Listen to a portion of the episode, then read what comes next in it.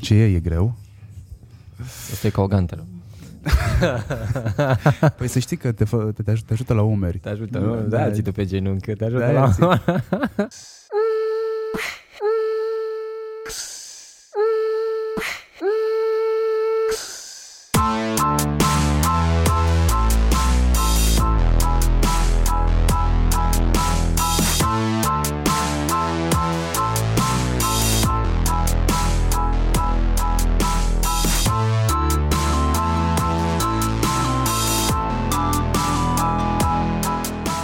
Salutare și bine v-am regăsit, Urduchesterilor. Știu că ați început anul cu o listă foarte, foarte mare de chestii pe care o să le faceți până la finalul anului, 365 de zile în care o să faceți o parte dintre ele ce v-ați propus pe lista de la începutul anului, printre care, evident, și mersul la sală. Fără doar și poate ați purs mersul la sală, v-ați uitat deja după săli. Uh, nu știu dacă v-ați uitat după antrenor personal, dar cu siguranță nu e o fiță și ar trebui să vă uitați după el. În fața mea e Georgian Sandu, este master trainer la Scandinavia School Fitness, unde am absolvit eu cursurile de personal trainer. Am reușit să le absolv. N-ai crezut că le absolv. Băi, cumva nu m-am îndoit niciodată, ok, nu zic doar să te periezi, dar avea așa o impresie de om inteligent și super, super serios, așa că nu a fost chiar o surpriză pentru mine. La practică speram să ai mai multe emoții, dar da, după cum uh, s-a văzut foarte bine și în examenul cu ministerul, n-ai, uh, n-ai avut niciun fel de problemă. Ce au zis la minister? Că sunt... Uh...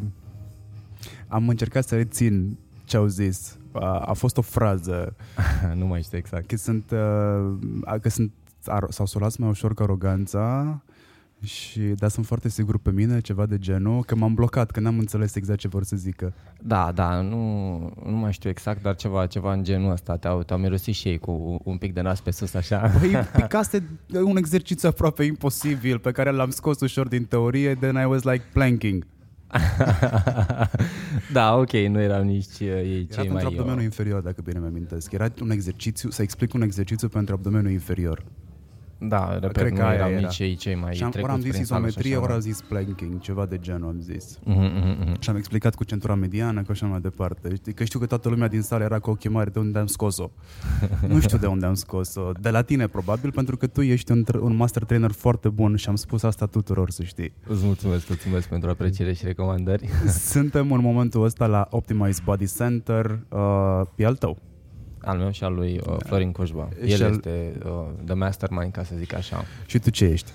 I'm his little helper, ca să zic Oh, așa. ok, am înțeles că Spiritul ați lui Moș făcut Crăciun. Secret Santa și tu ești uh, Wolverine. Da, da, da, ne-am făcut cadouri uh, și fiecare a primit o cană personalizată. El este profesorul X, eu sunt Wolverine, avem și... Uh, Mm, Eu sunt profesorul X Sau astăzi. așa, mare X pe tricou, Asta corect, am un pe roșu tricou. cu sânge, bine. da, da, da, ăsta e copilul nostru, putem să zicem că al tuturor, suntem o mare familie aici, uh, dar uh, cumva uh, nucleul, da, eu și cu Florin am fost împreună cu, uh, cu Sorina, ei sunt uh, the main investors, eu acum ocup uh, poziția de uh, manager operațional pe tot ceea ce înseamnă fitness, kinetoterapie și uh, fizioterapie. Uh, nu suntem chiar un loc obișnuit, ca să zic așa, în lumea fitnessului. Am îmbinat armonios partea de recuperare uh, cu uh, continuarea, din punctul meu de vedere, logică da, acestui proces și anume fortificarea organismului și a, a corpului printr-o, prin ceea ce numim noi fitness funcțional, dacă vrei. Um, și suntem pe piață din ianuarie anul trecut. De facem un anișor, o să fie ziua noastră pe 15 ianuarie și abia aștept să sărbătorim. Și nu o să mâncați tort. O să-l facem super, super sănătos. Fără Succes. marțipan, adică. și poți să-l faci cu marțipan, dai marțipan la o parte, nu? Da, da, da, o să-l facem un carrot cake, ceva. Oare este cineva care poate mânca marțipanul ăla? Băi, nu știu, da, eu l-am Fără să văzut... dai în uh, șoc glicemic?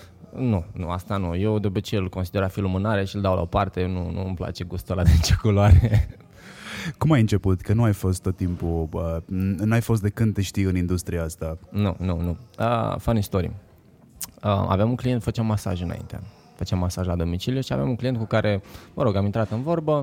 Soția lui mergea la o sală de fitness unde uh, Florin era manager pe departament. Da? Deci el a fost primul meu interviu în, uh, în industrie, ca să zic așa. Uh, și din vorbă în vorbă mi-a zis că acolo o să fac angajări. Uh, și am zis, da, cum să nu?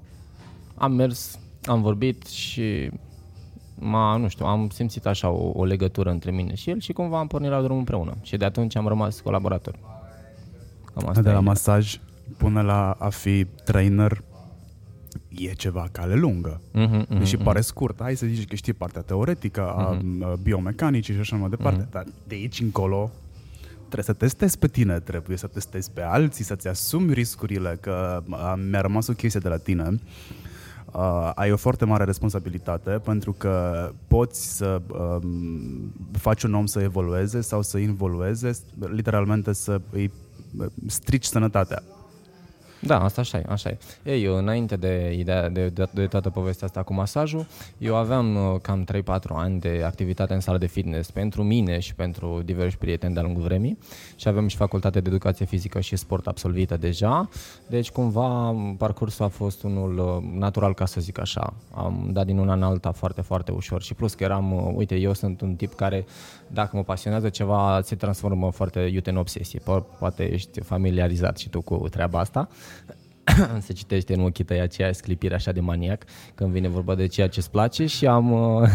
ah, mulțumesc! și cumva am aprofundat foarte mult cu ani în urmă tot ceea ce, ce a însemnat industria în fitness. De pe vremea încă de când nu, nu exista internetul și o așa mare bibliotecă, dacă vrei, de informații, um, erau, dacă, numai dacă țin bine minte, niște reviste de bodybuilding și câteva site-uri uh, sus care împărtășeau informație și în rest experiență pe propriul corp care bineînțeles vine și cu bune și cu mai puțin bune, cu accentele de rigoare, cu uh, always keep leg day, ca să zic așa, și toate care, na, toate... Eu n-am dat skip la niciun leg day. Păi bine, dar tu ai pornit singur? Nu, n-am pornit singur. E, iată. Da, n-am, n-am pornit singur.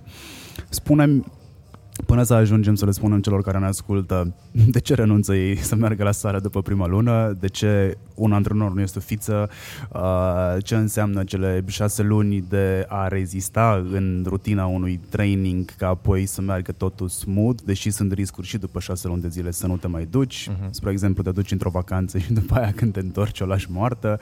Ce înseamnă să renunți la uh, a te antrena pentru o săptămână, pentru două, pentru trei, cam în cât timp revii la condiția inițială de dinainte de antrenament, aia însemnând oricât timp te-ai antrenat.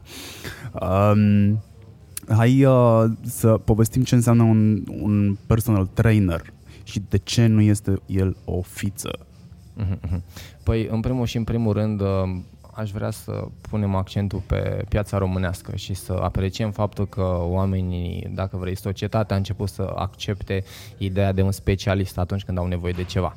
S-a dus de mult conceptul de, băi, eu sunt bun la toate, eu schimb becuri, eu repar țevi, eu îmi repar mașina. Nu se mai practică așa și este, din punctul meu de vedere, contraintuitiv. Timpul e o resursă extrem de valoroasă pentru noi și trebuie, din punctul meu de vedere, valorificată la maxim.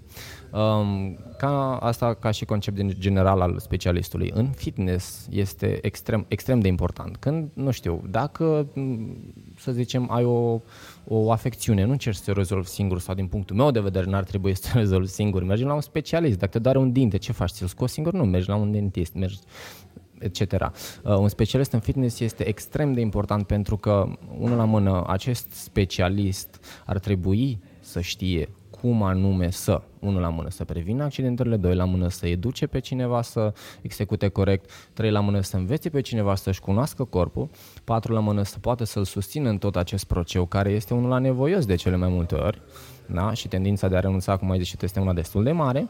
Deci un specialist, din punctul meu de vedere, nu este deloc o fiță, mai ales atunci când avem gânduri serioase de, de a porni această călătorie. Este un, um, un, un factor esențial, dacă mă întreb pe mine. Pentru că noi, oamenii fiind, uh, având tendința de a ne, a, ne, a ne dori să ne descurcăm singuri, aici cu siguranță vom da greș dacă nu studiem noi pe propria piele. Deci opțiunile sunt două. Ori apelăm la un specialist care ne poate ajuta, ori investim timp și învățăm din propriile noastre greșeli. A doua variantă, dacă am aplicat la absolut tot ce ne dorim să facem în viața asta, am petrece foarte, foarte, foarte mult timp să facem asta și din punctul meu de vedere nu este deloc intuitiv. Ce trebuie să fii un personal trainer?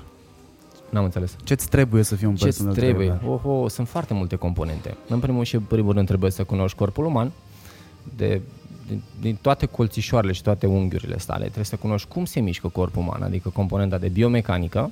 Da?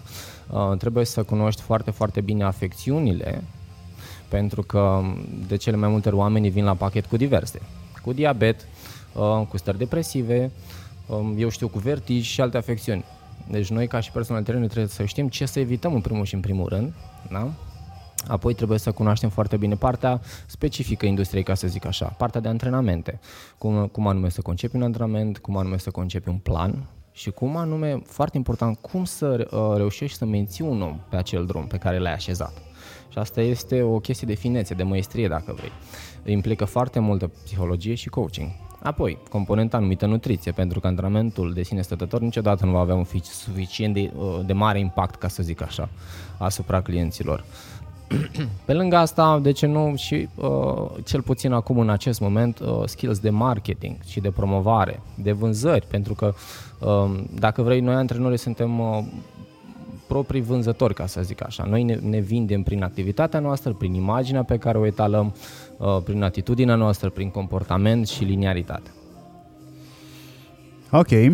Cum recunosc eu om de pe stradă care acum din ianuarie m-am hotărât că mă duc la antrenamente și gata, de astăzi nu mai mănânc nici chipsurile seara pe canapea când mă uit la televizor.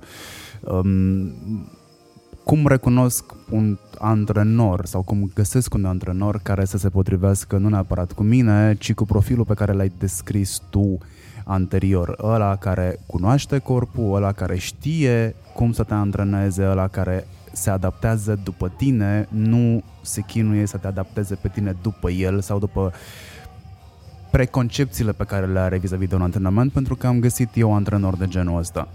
Uh-huh. Um, nu este treaba atât de ușoară. Asta implică um, noi, ca și clienți, să avem, uh, să avem o, o listă, dacă vrei, de calități pe care să le recunoaștem la acel uh, antrenor personal. Unul la mână, um, trebuie să ne dăm seama rapid dacă pe el interesează doar partea financiară sau nu, dacă este un simplu job pentru el sau nu. Pentru că, sincer să fiu, asta nu este un simplu job. Clienții, dacă vrei, sunt întregi proiecte de care antrenorul trebuie să se ocupe din mai multe puncte de vedere. Um, trebuie să recunoaștem dacă, adică să ne dăm seama dacă atenția lui este îndreptată asupra noastră ca și clienți, în timpul antrenamentului cât și după. În timpul antrenamentului însemnând um, să ne explice cum anume se execută mișcări, să verifice dacă uh, mișcările sunt executate corect, întrebându-ne ce anume simți, unde, ce zonă simți a fi activată mai puternic, de exemplu. Um, apoi să, să verificăm modul cum anume ne, răp- ne răspunde la întrebări. Dacă o dă din colț în colț și nu are răspunsuri concrete, și încearcă să, să scalde, să zic așa, între ghilimele, este clar că nu deține cunoștințele necesare pentru a livra un răspuns. E un răspuns de genul, băi, nu știu, dar am să aflu până mâine, este mult mai valoros decât un, uh, da, păi uite, când se întâmplă asta, să știi că este posibil, dar uh, nu știu sigur, adică bălbuiel de genul ăsta clar de o lipsă de încredere în propriile cunoștințe acel, uh, acelui antrenor. Um, în afară de chestia asta, în afara antrenamentului, dacă uh, verifică dacă ne-am odihnit cum trebuie. Uh, partea de comunicare este extrem, extrem de importantă între uh, client și antrenor, um, în sensul că um, sunt foarte mulți în piață în momentul ăsta. E drept, este o piață foarte mare și găsim toate tipurile de antrenori posibile în această piață. Care sunt cele trei tipuri mari și late de antrenori pe care tu le știi? Hai că i-ai categorisit pe fiecare. Uh, primul ar fi sergentul de armată, Așa. tipul la care e la tine și, și țipă și mare puțin și îți dă două palme. Uh, doi Câte la mână. palme poți să arzi? Ca să arzi și calorii. Băi, de la primit palme nu prea arzi calorii, dacă le dai să zicem că arzi câteva. Așa, deci avem sergentul de armată, avem preotul sau sfătuitorul, care vorbește, că mă rog, te ascultă atât de mult încât nu te mai antrenezi.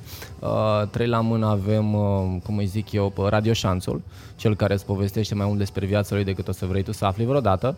Uh, și cam asta îmi vine în minte în momentul de față. ok.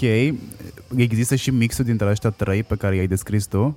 Uh, da, Dacă da. aș fi să fac un mix între ei, aș zice că ar fi cumva perfect. Adică am nevoie de cineva care să fie autoritar în momentul în care fac repetările, am nevoie, sau iau prea mare pauza, de cineva care să-mi asculte tâmpenile, că de obicei vii la sală și nu doar că uh, dai afară din tine energia negativă și, nu știu, te încarci cu endorfine și hormoni de fericire, că aia se întâmplă de obicei la sală când faci antrenamente și mai ai nevoie și cineva care să te mai să-ți asculte tâmpenile, știi? Adică Radio mm-hmm. Șanțu. Mm-hmm. Să fie un mix între ele, că mm-hmm. mă gândesc la mine, pentru mine mersul la antrenamente a devenit uh, ca mersul la birou. Mm-hmm. Știi, găsesc acolo toate tipologiile de colegi Uh, din când în când mai ascult o bârfă, din când în când mai aud ce se mai aude pe stradă, um, am și subiecte serioase, dar am și momente în care mă antrenez ca un habotnic. Um, bun, astea sunt cele trei tipologii. Voi, cei care ne ascultați, va trebui să vi le alegeți pe ale voastre pe care le vreți voi. Um, mă duc la sală, plătesc prima lună de antrenament, uh, mă apuc de antrenament. Trebuie să mi se pară fun sau trebuie să mi se pară greu? Băi, eu cred într-o combinație de bittersweet, adică ambele. Și um, cu adevărat, uh, un, un antrenor cu adevărat valoros te va face să înțelegi de la bun început, asta se numește proiectare. Îți va spune de la bun început, băi, îți va fi greu. Dar credem că după, după vei aprecia te vei simți mult mai bine și vei fi foarte mulțumit și mândru de tine că ai trecut prin toate astea și nu doar că ai scăpat cu viață, ci ești o variantă mult mai bună a ta, un om mult mai energic, un om mai sănătos și de ce nu care să arate și mai bine. Deci, din punctul meu de vedere, un antrenor ideal, dacă ar fi să creionăm profilul unui antrenor ideal, acesta ar trebui să, uh, să aibă niște trăsături uh, cum să zic, um, să fie o persoană șarmantă, o persoană pe care să o asculți cu drag, o persoană care să-ți explice de la bun început care va fi parcursul. De exemplu, o ședință de antrenament. La încălzire, clientul vine, îl saluți, purtați o conversație scurtă. Uh, deja îl încarci cu energie pe acel om care poate vine după o zi grea de la birou. Da? Deci nu ar fi cu motoarele sus ca să zic așa, dar când te întâmpini o față zâmbitoare care te întreabă cum ți-a fost ziua, hai să o îmbunătățim, ai ajuns aici, un loc minunat, let's do it, hai la treabă. Și pe parcursul uh, ședinței te observă, se adaptează după nevoile tale. Nu există dacă vrei, o atât de mare strictețe în ședința lui de antrenament. Um, e un om care ia în calcul cum te prezinți tu în acel moment și ia în calcul de asemenea obiectivele tale pe termen lung. Da? Deci, um, la început cel puțin, cu siguranță va fi greu, ca orice, orice chestie nouă pe care o pornim, uh, ni se va părea greu, ne vom simți descurajați. Antrenorul este cel care ridică clientul său. Este cel care îi dă încredere în propriile forțe, în propriile forțe, foarte important. Nu îl face dependent de, de serviciile lui. Că și asta este o mare, mare greșeală. Una este să încurajezi un om și să-i dai încredere în ceea ce a, a reușit să facă și ceea ce a dobândit de pe urma eforturilor sale. Alta este să-ți asumi tu meritele pentru eforturile lui. De asta eu întotdeauna um, am să capacitez oamenii care lucrează cu mine și nici de cum să-mi asum eu meritele, pentru că eforturile sunt ale lor, iar uh, pentru eforturile mele eu am fost deja răsplătit. Tu practic ești project manager aici, a? Da. Toată treaba pică pe umerii celui care vrea să se antreneze cu tine. Exact. Ce înseamnă toată treaba asta? Cel care vine, mă rog, cel care decide că trebuie să se antreneze. E, mă rog, e o diferență între trebuie, da, e un imperativ acolo uh-huh. și aș vrea și mi-aș dori, că sunt foarte multe valențe uh, până în momentul în care te hotărăști să faci asta. Foarte mulți vor zice că le este foarte greu să renunțe la plăceri culinare. Uh-huh. E greu, e dificil, e mâncarea un drog, e mâncarea un refugiu emoțional, ar trebui să găsească niște pattern cu care să, să, să se identifice fiecare? Uh, în primul rând, mâncarea, da. Este un drog, mâncarea, da. Poate fi un suport emoțional. Uh, uite, dacă ai făcut un experiment și anume să te duci la cumpărături atunci când ți-e foame, hai să vezi că arată altfel coșul de cumpărături comparativ cu atunci când ai mâncat deja. Adică e clar că uh, emoțiile și mâncarea uh, sunt într-o legătură strânsă. Uh, iar la noi tot ceea ce înseamnă emoție, oameni, noi, noi deja partea de rațional nu există atunci când suntem puternic încărcați emoțional. Um, ideea este în felul următor de fiecare dată când, uh, când alegem să schimbăm ceva la noi, vom trece prin acea, uh, cum să zic, frână din partea minții noastre care vrea să ne țină în zona de confort, unde ne e cald, unde ne este bine, unde știm deja cum se întâmplă lucrurile, nu există pericol. E bine, în societatea asta, acum unde trăim noi, să rămâi acolo înseamnă nu doar să rămâi pe loc, ci să treci în ceea ce se numește involuție. Din punct de vedere culinar, alimentar, într-adevăr, zahărul este un drog foarte, foarte puternic și aici nu putem să contestăm asta, sunt destule studii care atestă lucrul ăsta cu efecte la, aproape la fel de puternice uh, la nivelul creierilor și centrilor nervoși, ca, na, cum, cum este cocaina, practic cam același grad de dependență. Uh, e foarte greu să schimbi modul cum te hrănești. De ce? Pentru că implică foarte mult. Unul la mână să fii capabil să-ți creezi un obicei nou și oamenii ignoră chestia asta. Adică, din ce am văzut eu, este un skill să fii capabil să introduci un obicei nou în rutina ta. Și nu toată lumea este capabilă. Din ce am observat, oamenii nu știu cum să-și creeze obiceiuri noi. Nu știu cum să treacă peste anumite praguri, care cu siguranță vin la fiecare dintre noi, indiferent cât de puternici suntem. Va fi un moment de slăbiciune cu siguranță, cel puțin un moment de slăbiciune și vom, vom avea tendința să regresăm la ceea ce, ceea ce ni se pare nou cunoscut, familiar, prietenos, cald, aceeași zonă de confort. Și din punct de vedere culinar asta înseamnă scăpări. Într-adevăr, un antrenor personal cu toate că nu este capabil să zicem sau nu ar trebui să aibă responsabilitatea să livreze planuri de nutriție, este omul care reușește să ne țină în frâu, dacă vrei, pornirile. Și uite ce fac eu cu oamenii care îmi spun că au craving, uh, senzația asta de, de craving, că își, își doresc cu ardoare să mănânce ceva și îi rog să identifice, băi, îți este foame sau îți este poftă? pentru că este o mare diferență. Foamea fiind o senzație fizică, iar pofta fiind uh, un produs al minții, dacă vrei.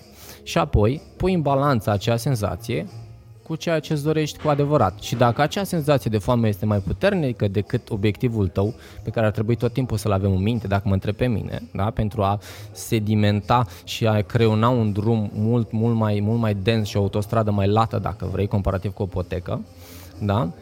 Și dacă răspunsul este, bă, eu o să mănânc hamburgerul ăsta acum sau o să mănânc înghețata asta acum și nu o să iau niciun fel de acțiune compensatorie ulterior, atunci ne strângem mâna și am încheiat. Am și eu momente de genul ăsta, dar cred că raportate la un an de zile reprezintă cam 5% din tot planul meu alimentar și cam cât de multă atenție acord la ceea ce mănânc. Mm-hmm. Dar am ajuns la concluzia că depun mai mare efort în a mă abține, pentru că oricum momentele mele sunt foarte mici și condensate uh-huh. de genul, nu știu, vreau să mănânc uh, uh, zi triunghiul de la de porumb cu dips, știi? da, am da, avut da. momente de genul ăla. Băi, mi-am cumpărat un coș de alea, m-am dus acasă, m-am îndopat cu ele. Cum te-ai simțit după? Prost față de mine odată, pentru că nu am rezistat uh, tentației, dar uh, am terminat cu povestea asta. Am tras următoarea săptămână mai tare la antrenamente, uh, am am fost puțin mai drastic în uh, planul alimentar din săptămâna următoare, dar am fost foarte conștient de ce am făcut. Doar că eu am ajuns, la conclu- am ajuns să mă cunosc suficient de bine, cred, încât să-mi dau seama că I gotta do it, că nu o să-mi plece mintea de la asta, cu cât trece timpul mai mult, cu atât mă gândesc mai mult la aș vrea, vreau, vreau, până când ai zis, ok, ia să văd dacă mănânc ce se întâmplă. Uh-huh, uh-huh. Se întâmplă următoarea chestie, mănânc și după aia nu mai îmi trebuie o bună bucată de timp. Uh-huh, uh-huh. Sau eventual nu mai îmi trebuie deloc. Am uitat de chestia asta. La mine așa funcționează. Uh-huh. Uh, sunt mai multe, mai multe tipologii, dacă vrei. Sunt persoanele care sunt capabile să, să se gestioneze ulterior și sunt persoanele care, datorită unui, unei lipse grave de încredere în propriile forțe și un, un low self-esteem, care nu mai sunt capabili să se readucă pe drumul cel bun.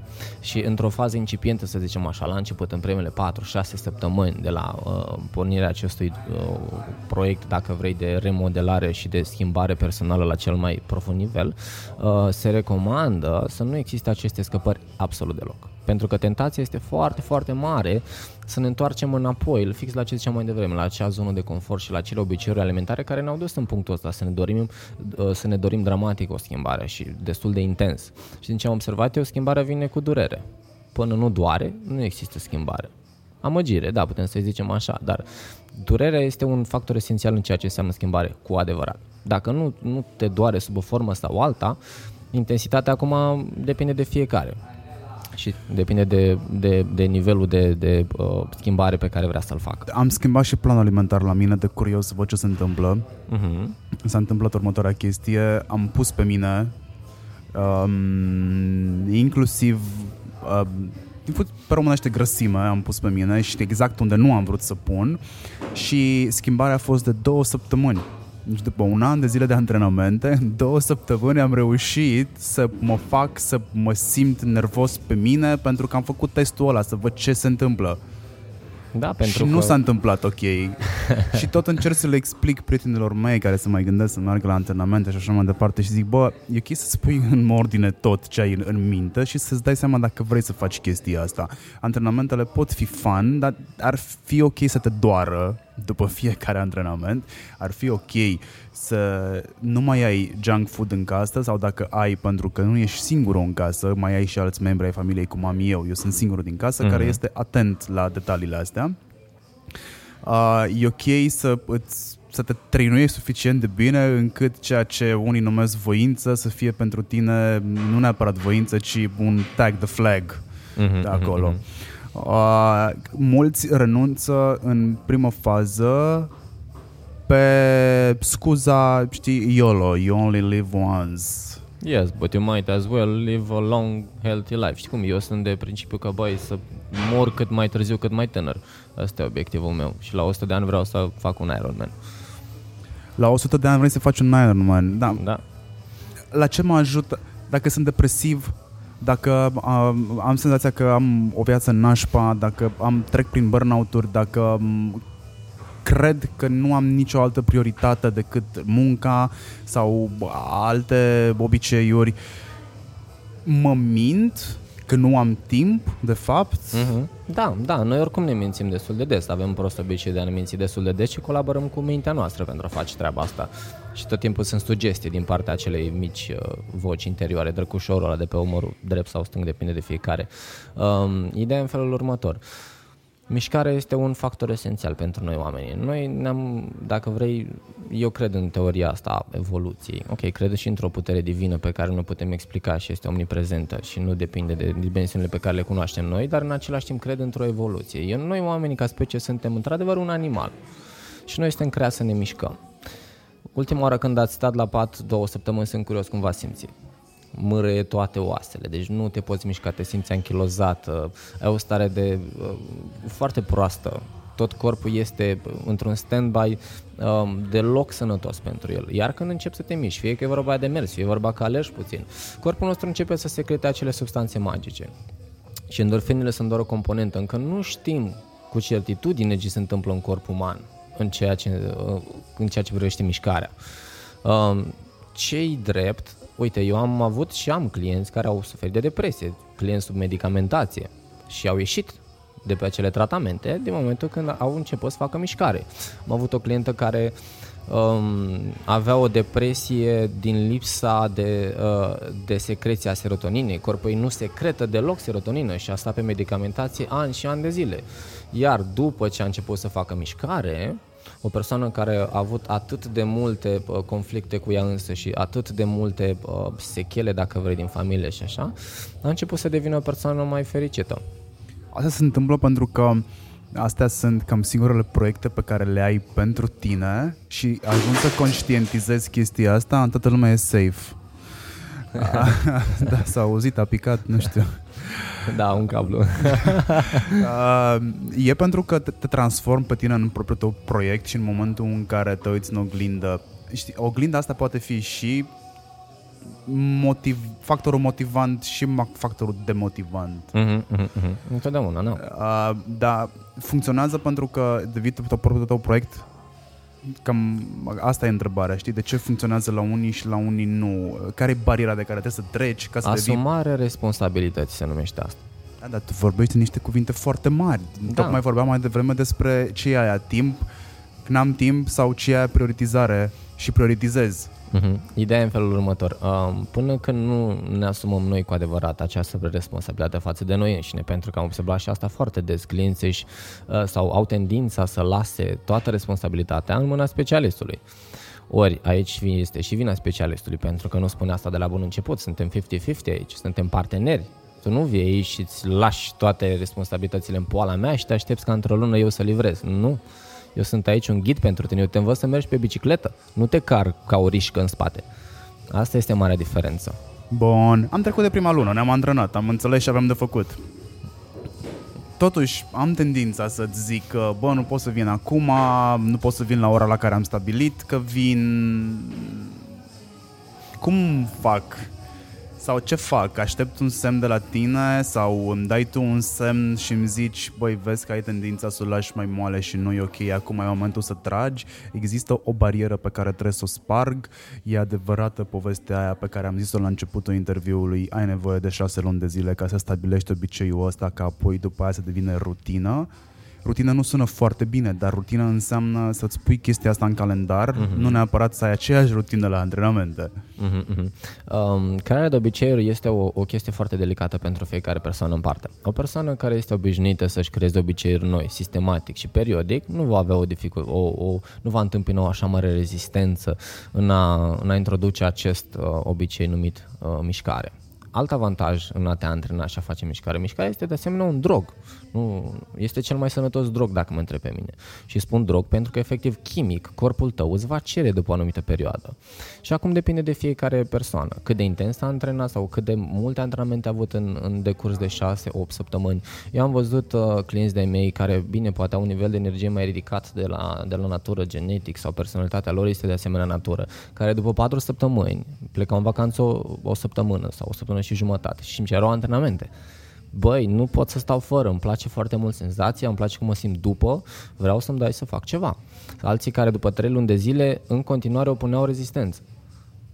Adică este o chestie foarte, foarte personală și aici intervine magia comunicării între specialist și client. Un specialist care este capabil să înțeleagă cu adevărat clientul și de ce nu pe românește, să știe ce butoane să apese, astfel încât um, acel client să răspundă pozitiv pentru că noi de multe ori întâmpinăm uh, uh, dificultăți din partea clientului. Ne luptăm cu el pentru el.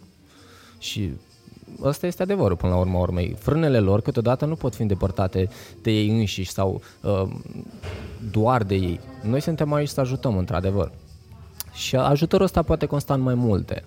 Unul la mână să-i facem să conștientizeze dacă nu și-au dat seama deja. Asta ar fi prima etapă, să-ți dai seama că băi, se întâmplă ceva. Doi la mână să, să împingem către a lua acțiune. Asta ar fi cam a doua etapă, să faci ceva în sensul ăsta. Și dacă nici atunci nu se întâmplă nimic, este clar că, na, ești precum Don Quixote, te lupți cu mările de vânt. Dacă acea persoană nu este dispusă să facă acele eforturi, energia este consumată din partea specialistului și așa antrenorii personale ajung la burnout. La ce ajung? Burnout. Mm. Fii atent am uitat un detaliu important când am luat journey-ul ăsta de antrenament. Îmi setez un obiectiv. Este primul lucru pe care tu îl întrebi ca antrenor, ca antrenor. Ce vrei să obții? Unii majoritatea îți vor spune că vin la antrenamente doar ca să fac mișcare. Eu găsesc asta ca fiind o altă scuză. Mhm. Știu că nu sunt în stare să fac nimic sau undeva în background rulează faptul că nu sunt în stare să fac nimic. Nu o să ajung niciodată să fiu decopertă, deși pot să ajungi să fii decopertă, Clar. pentru că orice organism, chiar dacă nu este genetic construit, pentru a fi decopertă, poate fi trăinuit să fie decopertă și să preia uh, uh, ajută-mă să preia uh, elemente de la uh, celelalte tipuri. Ah, tipurile somatice. Exact, de la tipurile ah, somatice. Ok, ok, ok. Um, e ok să-mi fac obiective sau să zic vreau doar să fac mișcare? Um, ideea în felul următor. Obiectivele sunt, uh, practic, gândește-te în felul următor. Ești într-un vapor care este pe mare, fără o destinație, fără o țintă, fără un port unde vrei să ajungi, vei pluti în derivă până când resursele se consumă și te înneci. Asta înseamnă înnecarea, fiind uh, extrapolând din această uh, metaforă, ar fi renunțarea. Noi, oamenii, suntem uh, creatori construite să, să, să devină, cum să zic, să devină din ce în ce mai bune, să evolueze, să crească, să obțină victorii. Noi așa suntem construiți pe o deosebire de, de alte specii de pe planetă. Unui leu îi, îi pasă doar să mănânce și să doarmă după. Ei, noi nu. Noi dacă nu avem o, o, o scânteie care să ne mute din pat, intrăm în depresie. De asta depresia um, dacă vrei, um, înseamnă pur și simplu lipsa unui scop pe această planetă. Și uh, de asta uh, mișcare face foarte bine în aceste cazuri. Deci obiectivele sunt absolut esențiale.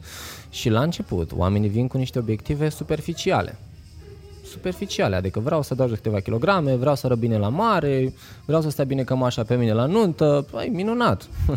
Dar asta nu o să te ducă până, până acolo. Și magia, dacă vrei a unui specialist capabil, este să sape puțin. Până când ajunge la obiective mai, mai profunde, de genul, băi, uh, vreau să fiu capabil să alerg cu fetița mea în parc, pentru că am o tonă și nu sunt capabil să merg fără să mă doară ceva. Vreau să fiu mai sănătos pentru că mă simt oribil în propriul meu corp. Vreau să să scap de, de, uh, de această senzație de neîncredere pe care o am constant pentru că nu-mi place cum arăt. Astea sunt obiectivele cu adevărat importante și astea setate și notate. E foarte important să se noteze undeva și să se citească cât mai des posibil. Eu fac, eu fac asta în fiecare zi. Obiectivele mele, asta ține de, de mine și de cum anume mi-am uh, proiectat și creionat eu uh, obiectivele și unde vreau să ajung în peste ani sau pe termen mediu și scurt, mi-am găsit o metodă foarte bună. În fiecare dimineață mi-am setat o listă cu obiective și eu o citesc. De fiecare dată, pentru că ochii care nu se văd se uită. Și dacă nu ai obiectivul ăla în minte constant, cu siguranță va, își, va pierde, își va pierde din valoare și uh, ușor, ușor am să uit, am să deraiez de la drumul pe care mi l-am, mi l-am setat. Cât își urmează cu adevărat obiectivul?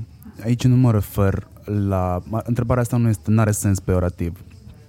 Ce vreau să scot de aici este că poți să ai un obiectiv de genul vreau six-pack, da? Uh-huh. Dar pe drumul ăsta spre six-pack, tu ca antrenor să-i arăți că se poate dezvolta și alte parte a corpului în uh-huh. afară de abdomenul superior. Uh-huh, uh-huh. Ăla vizibil. Și uh, uh, eu, spre exemplu, de la obiectivul pe care l-am avut, am ajuns să-mi dau seama ce înseamnă remodelare corporală și să nu mă mai intereseze obiectivul ăla, ci să-l pun în plan secund și să mă intereseze eu per total. Uh-huh, Ce înseamnă uh, umeri, ce înseamnă piept, ce înseamnă uh, fesieri. Uh, da bine, nu? Știu că... Apreciază da, soția? Da, toată lumea apreciază, știi? Și mai primesc complimente de genul Mamă, ce mare ți-a crescut mâna, brandul Și zic, băi, e brandul personal ce, Zice, da, nu te-am văzut Nu că nu te-am văzut de multă vreme În ultima nu, nu te-am mai văzut și uite cât Zic, ok, nu le conștientizez, oricât de mult m-aș uita în oglindă, nu le conștientizez. Imaginea mea despre mine a rămas aceeași. Uh-huh. Nu mai sunt ca atunci când am avut aproape 90 de kilograme, aia este clar lucru pe care, by the way, nu l-am conștientizat. Am descoperit o poză acum recent, de prin 2011, când eram în perioada aia. Trebuie să văd asta. Niciodată nu am conștientizat-o. Când am văzut poza aia, m-am crucit. N-am fost niciodată așa. Și zic, ok, uite cât de mult îți joacă mintea feste, pentru că tu ai o imagine total distorsionată față de tine și am înțeles cum funcționează, spre exemplu, anorexia în sfârșit. Așa este. Așa este. Um, mintea este, poate fi un, un foarte bun aliat sau un foarte mare dușman. Și asta ține de noi să, să creăm acea relație, acele compromisuri, dacă vreau, acele, acele înțelegeri cu mintea noastră. Um, pe partea asta, oamenii încep ușor, ușor să-și, um, să-și dezvolte niște obiceiuri și niște, um, nu obiceiuri, obiective pe care ulterior um, să ajungă să le, să le atingă și să-și aprecieze foarte, foarte mult eforturile. Acum, la început, bineînțeles, nimeni la, n-a venit la mine, mă rog, mai sunt persoane care sunt foarte, foarte conștiente de propria persoană uh, și au niște obiective mărețe. Dar în afară de acele persoane care sunt foarte, foarte puține, majoritatea, wow, ok, Cine e tipul din stânga? Acum mai arăt poza lui, uh, lui George. Vai, vai, vai, vai, vai. ok, ok. Noroc cu tatuajele, că... Da, altfel n-am ști. da, uh, obiectivele noastre evoluează pe măsură ce noi evoluăm. Și de asta este foarte important să ne formăm obiceiul de a ne seta obiective și să le atingem. Obiectivele trebuie să fie, dacă vrei, um, suficient de mari cât să ne, să ne stimuleze și să ne sperie un pic, dar nu atât de mari încât să ne înspăimânte și să ne înghețe în loc eforturile. Acolo este the sweet spot. Toți vor six-pack când se apucă de antrenamente, toți vor six-pack. Nu își doresc niciunul uh, hipertrofie, uh, nu știu, generală, să așa numesc e. așa, vor six-pack-ul ăla de revistă și dacă se poate, să mai apară și alte două pătrățele în plus, știi? Spoiler alert, six-pack-ul într-un rit de viață normal nu o să se facă nici într-un an. Dacă vrei să îl faci să fii ca la Hollywood, ai nevoie de 3 luni, dar 3 luni de disciplină. Aia înseamnă, mă uitam la tipul al cărui nume nu mi-l amintesc acum, tipul care îl joacă pe Thor.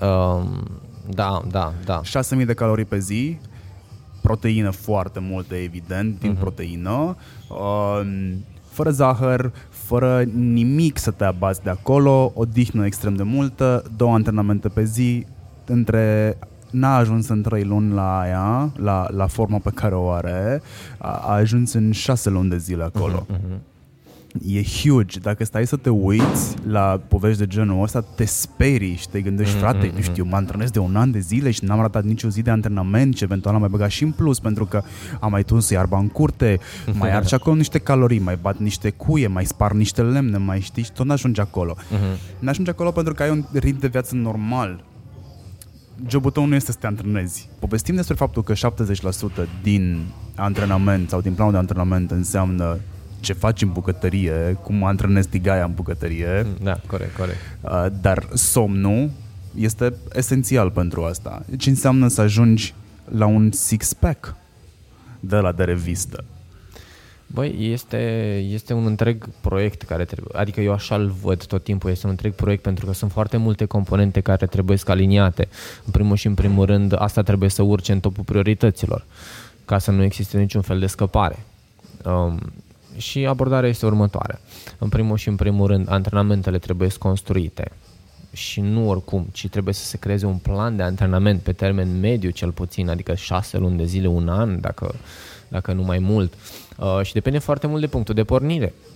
Dacă e 125 de, 125 de kg la 1,70, să te aștepți la un 3-4 ani, să te aștepți la niște reconstrucții și la o, o operație estetică pentru a îndepărta pielea. Adică dacă ne referim la un om normal care are un 5, 6, 7 kg extra, um, e clar că poate să ajungă acolo în câteva luni de zile, un an. Um, bineînțeles, fiecare persoană fiind diferită în funcție de nivelul de arderi sau rata metabolică, consumul de, de energie raportat la 24 de ore. Um, ne referim aici la disponibilitatea de a merge și de a antrena corpul, un minim de 3 ședințe pe săptămână, 4, 5, 6 dacă se poate. Um, apoi vorbim despre restul zilei, cum arată, despre mese și cât de stricte pot fi, despre um, sursele de alimente, dacă sunt um, dacă alimentația este una de calitate din punct de vedere al um, originii acelui aliment, dacă îl gătești acasă, dacă mănânci în oraș, dacă mănânci, unde mănânci în oraș, de la ce restaurante comanzi, pentru că dacă vrei să-ți atingi necesarul caloric de la fast food-uri, e clar că nu vei obține acel corp indiferent că mănânci doar salata din shawarma și puiul. Nu, ale nu sunt alimente de înaltă calitate. Deci, în primul și în primul rând, ce înseamnă o alimentație adecvată? Alimente de înaltă calitate, combinațiile potrivite, la nivelul de energetic adecvat antrenamentului și, bineînțeles, acea odihnă despre care tot auzim, povestim, dar nimeni nu este capabil să o țină la un nivel înalt, la cel minim de 7-8 ore, poate femeile mai mult. Um, se poate merge și pe variante de câteva ore mai puțin, gen 6 ore și cu power naps, cum ai zis și tu că, uh, că faci. Și asta este o metodă foarte, foarte bună în funcție de programul fiecăruia acum, dar cert este că ace, acele ore de somn trebuie atinse. Îți trebuie voință ca să atingi și orele alea de somn, adică trebuie să schimbi exact. obiceiul din a te uita la Netflix până la 12-2 noaptea ca să da. faci binging, ci trebuie să știi că trebuie să pun punct acum, pentru că trebuie să dorm. Dacă nu dorm, o să fac downgrade sau downscale la sală. Da. da. Un antrenor foarte bine antrenat vede modificările astea, pentru da. că nu o să-ți spună cursanții, mă rog, oamenii pe care antrenezi nu îți spun sunt foarte puțini cei care comunică cu tine, nu îți spun, trebuie să fii tu atent la schimbările care se întâmplă. Da, um, păi în primul rând un antrenor ar trebui să știe întrebările, să, să știe să pună întrebările și să citească expresiile clientului. Da, pentru că, cum ai zis și tu, oamenii nu sunt tot timpul sinceri. Și dacă nu ești capabil să-ți dai seama din răspunsuri și din modul cum se comportă, din body language, când acea persoană îți răspunde la întrebare, atunci ai pierdut. Și stai și te întrebi și scormonești în, în alte direcții să afli de ce acea persoană nu, a, nu și atinge uh, obiectivele, de ce nu ajunge la cele rezultate. Într-adevăr, pot fi și situații uh, deosebite. Oameni care, de exemplu, au uh, parte de un metabolism uh, clar încetinit din cauza greșelilor, dacă vrei, din trecut pe partea de nutriție. Um, o persoană la, uite, am clienți care la 100 de kilograme au o, o rată metabolică foarte, foarte scăzută. Practic, organismul lor consumă extrem de puțin, pentru că așa l-au educat cu un somn foarte, foarte puțin și deficitar, de, de, de slabă calitate, um, ore puține petrecute în ceea ce se numește somnul profund. Cu toți ar trebui să avem măcar un, două, trei ore, ar fi minimul necesar din punctul meu de vedere să petrecem în acest somn profund, în care nu mai putem intra dacă. Unul la mână avem parte de um, contact vizual cu ecranele de, de nuanță albastră, spectrul luminos albastru, cu două ore înainte de somn, serotonina, uh, serotonina, scuză-mă, uh, melatonina, așa, mulțumesc. Melatonina, nivelul de secreție de melatonină clar scade și somnul, nu, în primul rând, nu mai adormi atât de repede. În al doilea rând, somnul nu mai este de, de înaltă calitate. Um, alt, alt factor ar fi uh, uzul de cafea după ora 16. Și asta va afecta calitatea somnului. În al treilea rând, uh, mintea și cât de liniștită este, pentru că deseori ni se întâmplă să punem capul pe pernă și mintea să o ia raznă, efectiv. Să te trezești că te uiți pe pereți până la ora 2 noaptea și nu, nu înțelegi de, de ce nu poți să adori. Ei bine, uh, e nevoie de efort și pe, și pe partea asta. Să stingem ecranele sau să nu mai avem deloc dispozitive electronice în cameră cu o oră și ceva înainte de somn. O carte. De ce nu o carte? Ok, poate nu una, eu știu, care să se uh, să se lege de jobul pe care vrem să-l, uh, să-l facem ce în ce mai bine. Una care să ne relaxeze, o, nu știu, o carte de, o, o carte, poli, un roman polițist, habar n-am, orice te relaxează. E o idee mult mai bună decât să stai să vezi un film de la 11 la 12 noaptea, punctul meu de vedere. Acum sunt și dispozitive, trebuie să ți le alegi cu grijă, cele pe care vrei să le folosești pentru a contracara efectul ăsta. Majoritatea terminalelor în momentul ăsta, chiar și telefoanele, au night mode-ul care transformă lumina într-o lumină caldă. De acord. Uh, Kindle-urile, spre exemplu, dacă vrei să citești, uh-huh. uh, simulează foarte bine hârtia și cerneala de pe hârtie. You can do it. Și e dovedit nu neapărat științific, dar în casele fiecăruia, dacă ai deschis o carte, sunt șanse foarte mari să dormi după da, jumătate de da, oră, da, fără să da. îți dai seama. Asta așa e. Um, bun, trec de a treia lună de antrenament, dar nu ating, nu, nu văd rezultatele alea pe care mi le-aș dori eu. Dar, repet, nu știu care sunt rezultatele alea, da? pentru că eu am venit la mișcare, văd că mă țin de mișcare, uh, Um, ți s-a întâmplat de fapt să ai oameni care vin la mișcare doar atât să vină la mișcare și în, în rest să nu fie atenți la absolut nimica? Adică să ducă o viață perfect neschimbată? Da, da, pentru că... Nu te demotivează ca antrenor? Nu neapărat. nu neapărat. Pentru că dacă asta își doresc ei cu adevărat, să bifeze ceea ce înseamnă antrenament, sunt clienții care vin să se antreneze ca să poată mânca, sincer să fiu. Dacă îți vine să crezi sau Serios? nu. Da, am un client care asta face. E alegerea lui, nu sunt aici să-l critic. Am încercat prin, prin toate metodele să-i găsesc un sub mai profund de atât. N-are un altul. Asta înseamnă că ce ar însemna asta? Renunț la el? Nu. Dacă asta își dorește el, problema lui.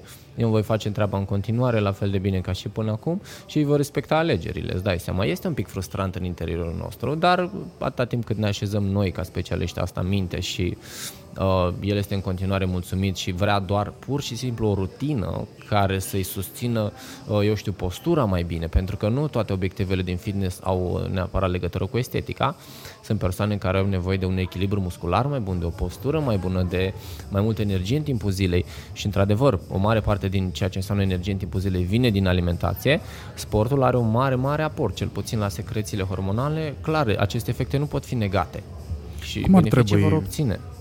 Cum ar trebui să arate o farfurie cu mâncare sau, bun, hai să o iau altfel. Eu mi-am format și un obicei de achiziție a mâncării.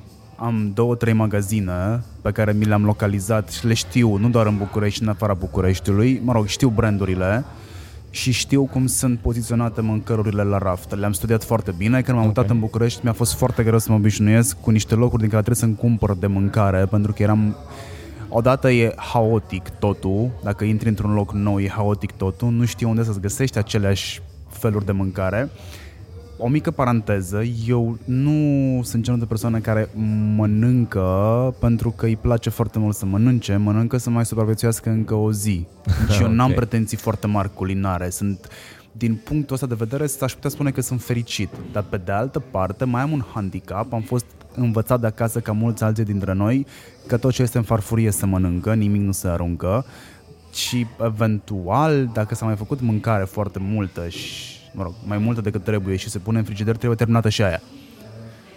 E, o, o luptă foarte mare pe care eu am dus-o cu mine a fost să trec de obiceiul pe care l-am avut acasă, acasă la părinții mei, și să dacă nu mai pot să mănânc, dacă nu mai trebuie să mănânc mâncarea aia, să o arunc, oricât de urât sună, dar nu mai vreau să o mănânc pentru că sunt, ori, ori, ori mănânc mâncarea aia, ori mă uit, ori mă uit în, în, în, în oglindă la mine.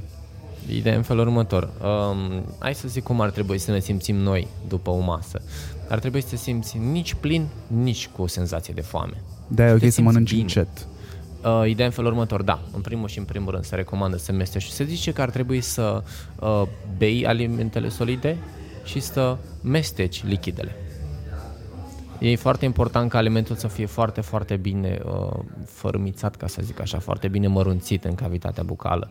Ca asta, mă rog, mai ales când vine vorba de carne sau uh, eu știu, alimentele care au o, o densitate mai mare și o consistență mai ridicată, să ajuți tubul digestiv. Pentru că astfel vei, pur și simplu, vei ajuta stomacul să digere mai bine și să absorbă mai bine nutrienții. Și de ce să nu petreci încă 10 secunde mestecând alimentele decât să stai două ore cu stomacul plin și să poate să ai parte de o indigestie și să ai un nod în stomac jumătate de zi, mai ales când vine vorba de, nu știu, o friptură de vită sau un mușchiuleț de porc.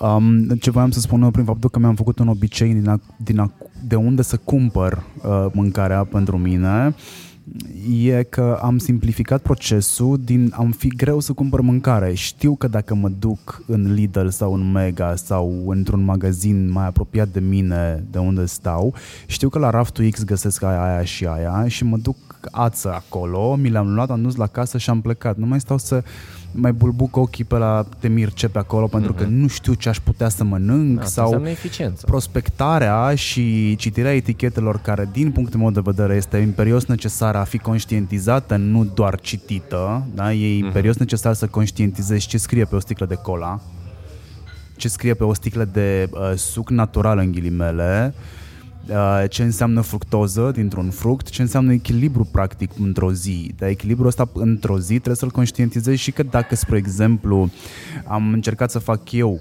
uh, chestia asta și mi-am dat seama după aia că este o greșeală, să ajung la necesarul de calorii pe care mi l-am propus eu într-o zi, dacă n-am reușit să mănânc în ziua aia, am băgat seara foarte mult and it's wrong.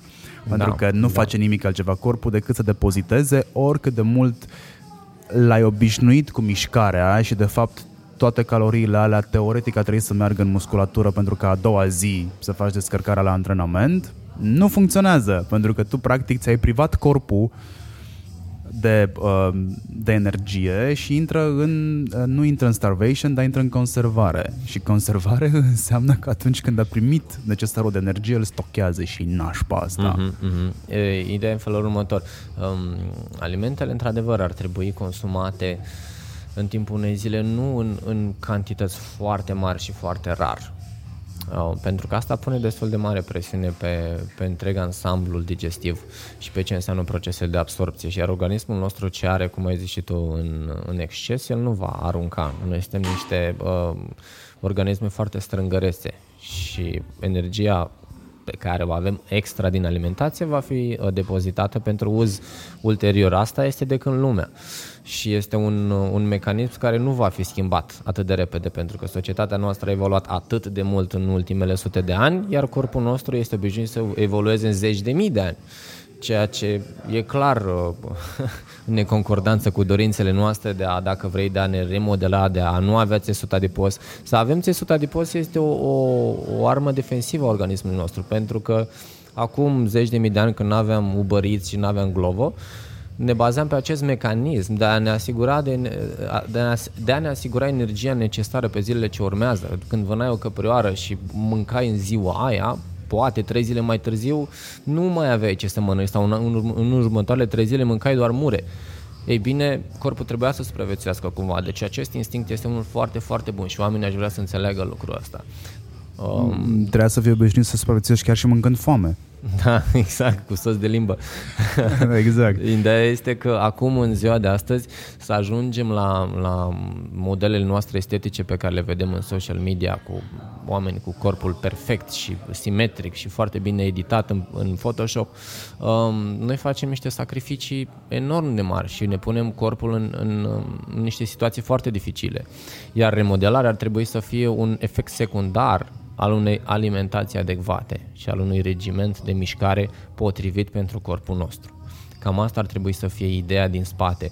Mulți pornesc greșit. Băi, vreau să arăt bine, mă frustrează, nu îmi place cum arăt, uh, vreau să fac neapărat o schimbare și pornesc cu varianta cea mai simplă și uh, cea mai rapidă între ghilimele. Și cea mai rapidă înseamnă de regulă una mai puțin sănătoasă și um, dacă vrei una care să ne pună corpul în pericol pe, pe ceea ce înseamnă termen lung, o devitaminizare um, acută, o, o, o deshidratare și o culmea, o retenție de apă subcutanată sunt unele din efecte. Al treilea ar fi o, o slabă calitate a ceea ce înseamnă articulație, care se adaptează mult mai greu comparativ cu musculatura și sistemele um, cardiovasculare și respiratorii, de exemplu. Un alt motiv pentru care n-aș recomanda antrenamentele de unul singur, pentru că riști foarte repede să suferi niște mm, luxații chiar, bă, pentru că n-ai făcut corect antrenamentul, niște bă, dureri de articulații, niște întinderi musculare, pentru că nu știi să le execuți. Mm-hmm. Faptul că te uiți pe YouTube și încerci să replici nu înseamnă că funcționează. Cineva e nevoie să te atingă, să-ți spună stai pentru îndreptările alea cu spatele drept, trage umerii, învață ce înseamnă, nu știu, retracție scapulară. Sunt niște chestii foarte simple pe care ar trebui să le înveți și pe care de altfel ghișce, le-ai făcut în clasa 6 la uh, anatomie. Mm-hmm, De altfel. Ei, antrenamentul, din punctul meu de vedere, este o, o, o cum să zic, nu este atât de simplu să construiești un antrenament. Cu toate că să zicem că execuți corect mișcările să știi să-ți așezi corect în, într-un antrenament exercițiile, să știi să-ți faci o încălzire potrivită pentru corpul pe care îl deții, potrivită pentru tipul de corp, pentru, potrivită pentru tipul de antrenament pe care urmează să-l faci, să știi să-ți faci o răcire după antrenament este foarte important. Um, pentru persoanele care nu știu nici măcar să execute mișcările, e clar că au nevoie de ajutor să zicem că ești o persoană perseverentă și vrei să faci asta de unul singur, folosește-te neapărat de oglindă și de cineva care să te poată corecta cel puțin în fazele incipiente ale învățării acelui exercițiu. Um, apoi, antrenamentele trebuie cumva așezate cu cap, într-un plan de antrenament și nu mulți știu să construiască un plan de antrenament. Iar ne, ne întoarcem la, la specialist și la calitățile sale de bază. Este important ca acel specialist să reușească să creeze un antrenament croit pe, pentru acel client, să ia în calcul și situația medicală, să ia în calcul obiectivele, să ia în calcul absolut tot ceea ce înseamnă acea persoană când se construiește un plan de antrenament și să fie capabil să ajusteze de la antrenament la antrenament, având acel obiectiv final în, în, în minte și în, în gândire, în logică. Ei bine, asta nu înțeleg oamenii care vor să meargă de unii singuri la sală și nu doresc să facă o investiție. Din punctul meu de vedere, să, să colaborez cu un antrenor este într-adevăr o investiție, dar este o investiție în sănătate, în propria persoană și o garanție în a atinge rezultatele. În condițiile în care știm să alegem un, un specialist care să fie cu adevărat specialist și nu doar să pretindă, doar ca să câștige niște bani. La Scandinavia pică cam jumătate, e o regulă am aflat deja, pică cam jumătate dintre cursanți. Da. De ce pică jumătate dintre cursanți? Pentru că nu s-au pregătit suficient. Iar noi nu, sub nicio formă nu vom lansa oameni nepregătiți în piață. Ce înseamnă om nepregătit? Om nepregătit ca și specialist în fitness înseamnă uh, să nu știe să execute el însuși exercițiile, să nu știe să le comunice, să nu știe să-și, uh, să-și construiască un antrenament, dar aminte, un plan de antrenament. În primul și în primul rând trebuie să aibă uh, atașată partea de comunicare cu, cu, cu oamenii, cu clienții, să, să aibă o, un minim de inteligență emoțională. Este un, un aspect foarte important mai ales acum în, în secolul ăsta, oamenii au început să-și dea seama cât de important este, cât de important este inteligența emoțională, poate mai important în unele uh, circunstanțe decât IQ-ul, uh, indicele clasic de inteligență. Um, un om nepregătit, unul la mână nu va avea încredere în propriile forțe, uh, doi la mână nu va livra niciun fel de rezultat, iar după o lună, două luni de zile în care tu ca și client ai făcut cam tot ce ți-a zis acel specialist, cu strictețe, cu sfințenie și nu obții nici măcar jumătate din rezultatele pe care ți le-a promis acel specialist, e clar că trebuie să spui un semn de întrebare sau cel puțin o discuție serioasă cu acea persoană să vezi care ar fi uh, cauza. Ca antrenor poți să promiți rezultate pentru că nu depinde de tine. Sunt foarte multe similitudini pe care le găsesc între ce înseamnă strategie de marketing, strategie de comunicare și strategie de antrenament sau lucru cu clientul. Uh-huh. Planul de antrenament e cam același lucru cu strategia de comunicare și ghiși ce, după ce am făcut uh, cursurile de trainer, am luat foarte multe elemente din uh, ce înseamnă plan de antrenament și le-am replicat în strategie de comunicare, știi? Uh-huh, uh-huh. Cu perioade de încărcare, cu perioade, doar că le-am adaptat. ok, ok. Nu neapărat că am avut o revelație, ci că am simplificat foarte mult lucrurile. Am făcut și la curs să făceam foarte multe conexiuni între uh, cele două industrii. Um, nu mai știu ce am să zic, oricum păream foarte inteligent. mai ții tu minte ce am vrut să zic? Da, vorbeai despre planul de antrenament și A, despre da. garanția da. rezultatelor. Ce, ce înseamnă un plan de antrenament în care tu poți mie să-mi garantezi că am rezultate? Că mi se pare aproape imposibil foarte mult depinde de mine clientul, nu depinde e clar, de tine. E clar, nu, depinde de ambele, ambele părți. În primul și în primul rând, munca trebuie să facă clientul. Singura mea responsabilitate ca și specialist, dacă vrei, este să-ți asiguri toate uneltele necesare ca tu să-ți atingi rezultatele. Munca este a ta. Um, modul cum organismul tău se adaptează, iarăși este un factor. Uh, trei la mână, alimentația, dacă nu este susținută și nu este atașată acelui, acelui plan de antrenament și um, acelor obiective, clar că nu se va întâmpla nimic. Adică sunt componente și de o parte și de cealaltă. Fiecare are responsabilități și este foarte important să le știm de la bun început. Și eu ca și specialist și clientul meu. Pentru că este o, o simbioză, este o colaborare între noi. Eu nu pot garanta rezultatele, Adică le pot garanta doar dacă tu îți faci treaba 100%. Altfel e clar că nu. Dietele? Care e faza cu ele? Dietele, of, acest termen numit dietă. Da, e pe, e pe mine mă omoară. Dieta este, dacă vrei, a fost, e un concept inventat pentru a servi uh, unor scopuri medicale. Un diabetic are dietă. O persoană care, uh, nu știu, suferă de boli tiroidiene are dietă. Mai nou, în ceea ce înseamnă remodelare, s-a tot atașat acest termen numit dietă, care din punctul meu de vedere nu prea așa are rostul. Um, remodelarea um, ar trebui să presupună o reechilibrare și din punct de vedere alimentar. Dacă, pentru mare, mare majoritate din, din, din persoanele cu care am lucrat eu, să curăț toate mizerile din alimentație a fost mai mult decât suficient pentru a obține acest efect numit remodelare. Pierdere în țesut adipos și pe lângă asta acumulare și de ceva masă musculară și mărirea densității și a, a schimbării esteticii și formei corpului.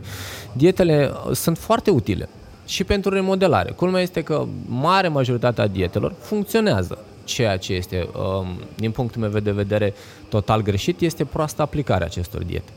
Adică, într-o dietă hiperproteică, să zicem cum este Ducan, da, ok, te pune la să mănânci numai carne, mănânci carne, foarte bine, mănânci proteină, mai adun și niște legumițe, a treia, a patra săptămână deja ai o, o alimentație ceva mai variată și apoi s-a terminat după câteva săptămâni, 5-6 săptămâni. E, ce faci după? ai o perioadă de tranziție, de, de conversie la, la normal, un... la chips la normal, la... nu prea trebuie să revii la normal, că asta este Te întrebase mai devreme cum ar trebui să arată o farfurie și am divagat? Da, Hai să da, ajungem da. acolo. Cum Hai ar trebui să să, ne arate întoarcem la asta. farfuria? În primul rând, farfuria ar trebui să fie puternic colorată. Legumele sunt... Ea goală sau... Da, da, da, cu floricele, cu modele. Ce punem în ea, cu siguranță, ar trebui să fie uh, foarte colorate din punct de vedere al legumelor, mă refer aici. Legumele sunt uh, dras, dramatic subestimate din punctul meu de vedere. De ce spun asta? Pentru că noi dacă ne gândim doar la, la nutrienți, la macro și la, la micronutrienți, adică la, la vitamine, minerale, carbohidrați, proteine, noi pierdem din vedere și alte componente, cum ar fi enzimele, um, cum ar fi coenzimele. Sunt și dacă vrei, noi oamenii suntem omnivori, suntem construiți să consumăm cam toate categoriile de alimente și varietatea asta este extrem de importantă pentru un corp sănătos. De ce? Pentru că noi avem nevoie de componente din toate categoriile alimentare. Avem nevoie de ouă, avem nevoie uh, de pește, avem nevoie de legume, avem nevoie de grâne, avem nevoie de uleiuri esențiale, avem nevoie de semințe, avem nevoie de cartofi, avem nevoie de toate grupele de alimente ca să avem un corp echilibrat din toate punctele de vedere și să prevenim um, o încărcare cu toxine și o încărcare uh, a organismului cu um, radical liber care să ne, să ne încetinească orice fel de proces și să ne încetinească și rata metabolică cu ocazia asta. Um, alimentația, din punctul meu de vedere, ar trebui să stea la baza existenței noastre. De ce? Pentru că eu se zice că în șapte ani de zile îți cam schimbi orice celulă din corpul uman.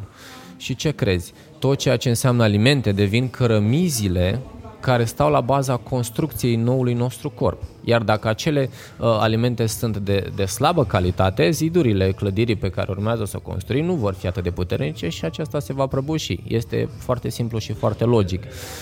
Greu de uh, menținut această linie? Cu siguranță da. Acum trăim într-o, într-o societate care ne oferă atât de multe tentații, încât excepțiile care ar trebui să însemne, nu știu, alimente uh, puternic procesate, cum ar fi sucul, cum ar fi, eu știu, deserturile, uh, cum ar fi un fast food. Ok, pot exista, mai ales dacă nu avem ca și obiectiv remodelarea, atâta timp cât ele sunt excepții și anume acel 5% despre care vorbeai și tu din alimentație. Dacă restul de 95% este aliniat cu ceea ce ne dorim noi și cu ceea ce este obișnuit corpul nostru, atunci ne putem considera o persoană mai mult decât sănătoasă din punct de vedere alimentar. Ce se întâmplă când bei alcool? Hei, hei, în primul rând te înveselești, scap de inhibiții, îți arăți culorile, ca să zic așa. Uh, alcoolul este văzut în corpul uman um, ca un element toxic, dacă vrei. Efe, um, efectele pe care le produce sunt următoarele. În primul și în primul rând, organismul nostru blochează tot ceea ce înseamnă absorpția de nutrienți în celule, pentru că nu vrea să introducă o travă în celulele sănătoase. Uh, doi la mână, aș vrea să înțelegem că se intoxică absolut tot corpul, nu doar creierul și nu doar efectul ăla de uh, bază de veselie este singurul. Doi la mână se mărește puternic nivelul de uh, retenție de apă, trei la mână se încetinește puternic um, rata metabolică și ce crezi, toate acele uh, kilocalorii vor trece direct către depozite. Pentru că, na, cum am zis mai devreme, se blochează tot ceea ce înseamnă absorție celulară. Trebuie să ne raportăm doar la calorii când spunem că mâncăm? Nu, trebuie să ne raportăm uh, în primul și în primul rând. Da, într-adevăr, uh, aportul caloric pe E sistem ansamblu este energetic, important. da? E, e vorba despre energia pe care o consum, practic, da? Da, Cum transform da, tu da, mâncarea da. în energie. Ideea și de asta este este că- și de aici și întrebarea, dacă este corect să te raportezi doar la număr de calorii sau și la ceea ce mănânci ca să atingi numărul ăla de calorii. Nu, sub nicio formă. Caloriile le poți atinge mâncând uh, McDonald's toată ziua. Asta nu înseamnă că dacă ești într-un deficit caloric, asta înseamnă să consumi mai puțin decât are organismul tău nevoie, vei slăbi. Sunt mulți care uh, susțin cu tărie chestia asta, se bat cu pumnul în piept că uite, am mâncat doar Mac și am slăbit. Da, ai slăbit, dar ai slăbit într-un mod, din punctul de- meu de vedere, foarte nesănătos.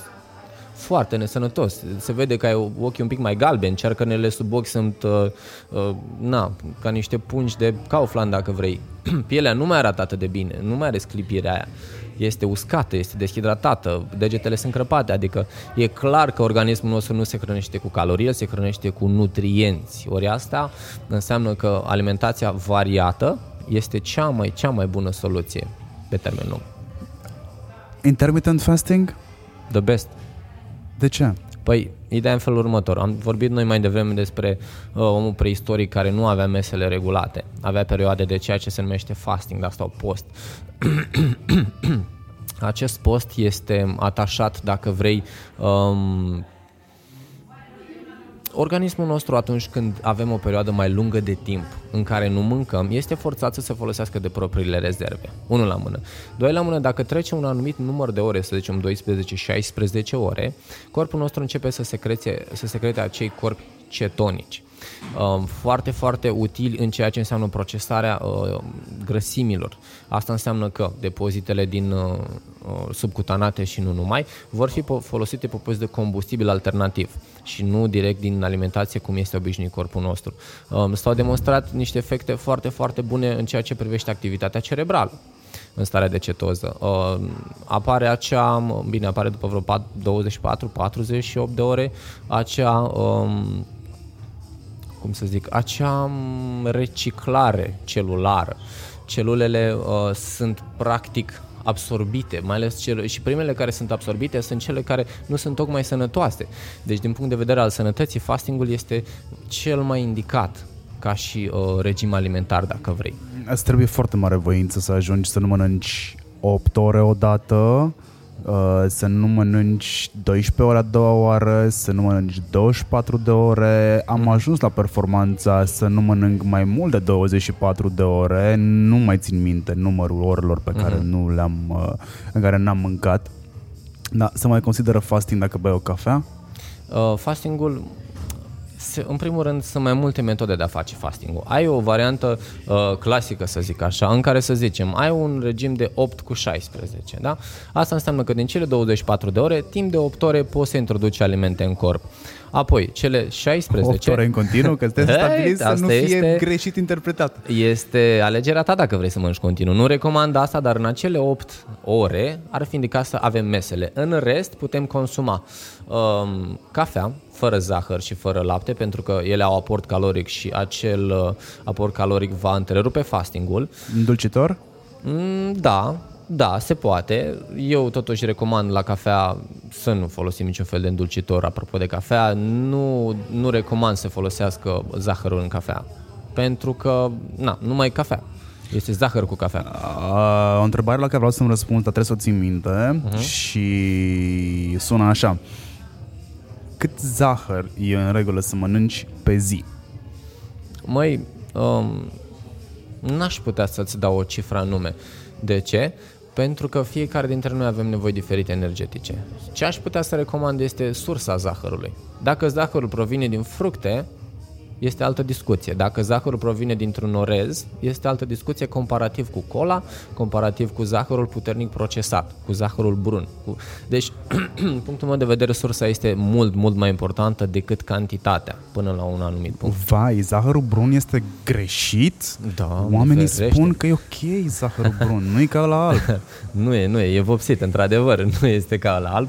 Uh, da, zahărul este un mare, mare inamic în ceea ce privește um, echilibrul glicemic. Pentru că noi dacă introducem zahăr în cantități foarte mari, în repetate rânduri, corpul nostru va căpăta o toleranță la insulină, insulina fiind cea care coboară nivelul de zahăr în sânge. Practic, corpul nostru va deveni rezistent la insulină. Asta înseamnă că va trebui să aducem aport de insulină din exterior și nu vom mai putea controla atât de bine nivelul de zahăr din sânge fără, fără acele doze din exterior. Situație care se poate remedia uneori, alteori nu. Diabetul de tip 1 versus diabet de tip 2. Diabetul de tip 2 se poate controla alimentar, diabetul de tip 1 înseamnă um, dependență de insulină din exterior cam tot restul vieții. Ei bine, niciunul din astea două nu sună deloc bine pentru că ele vin la pachet cu un regim alimentar. Ce să vezi? Care presupune să limităm aportul de carbohidrat simpli cu indice glicemic ridicat.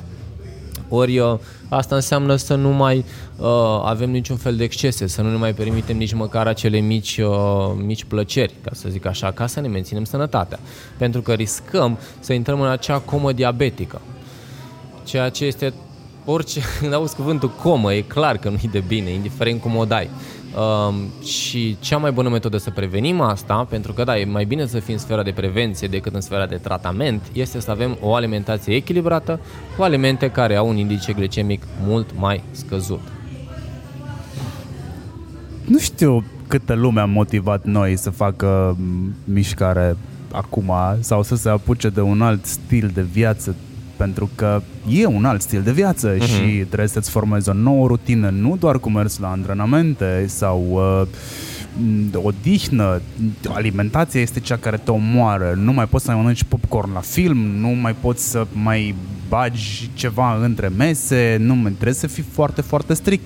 Spuneam mai devreme că actorii pentru a juca roluri în care trebuie să arate bine, imens, foarte bine definit, se antrenează între 3 și 6 luni, media este de 3 luni de zile de antrenament în care respectă cu strictețe orele de somn și respectă cu strictețe um, planul alimentar. Uh-huh, uh-huh. Un om normal o să ajungă, un om normal care are o viață normală o să ajungă la un six-pack sau să ajungă în modelul ăla pe care l-ai văzut la film în mai bine de un an, poate doi, poate trei, cum ai spus și tu. Da, pentru că are viață. A, are viață, da, dar Actorul, în schimb, uite, asta e diferența între un actor care se antrenează Așa face pentru banii un rol. omul ăla. păi da, dar el are toată viața lui aliniată în funcție de acel rol. Hey, spoiler alert! Înainte să se tragă dubla, mai trage puțin de ganteră. La fel se întâmplă și cu, adică ai, să fim conștienți că da, e ok să arăți așa și e ok să mm, țintești către asta. Uite, la mine la mine nu funcționează pe sistemul de motivării, faptul că văd niște oameni care arată bine. Funcționează pe mhm, sistemul mhm. motivării, adică dacă ăla poate, I can do that.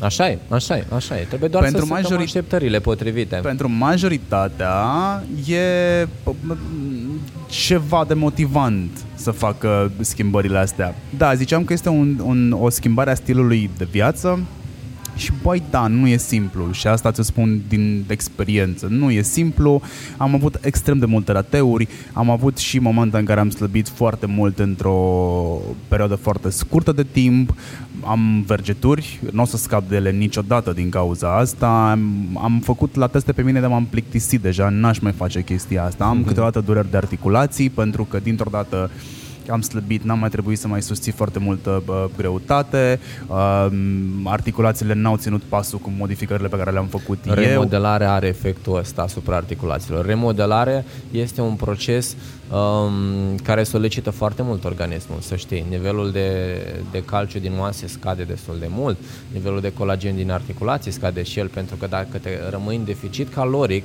și ești într-un proces de remodelare pe mai multe luni de zile, organismul va suferi, apar dureri um, articulare, pentru că, da, ele sunt destul de mult solicitate și dacă alimentația nu este, um, cum să zic, nu este suficient de de, de bună și uh, nu, sunt, nu, e, nu există o cantitate suficient de mare de nutrienți care să susțină asta, ele cu siguranță vor suferi. De asta remodelarea nu se ține pe termen lung.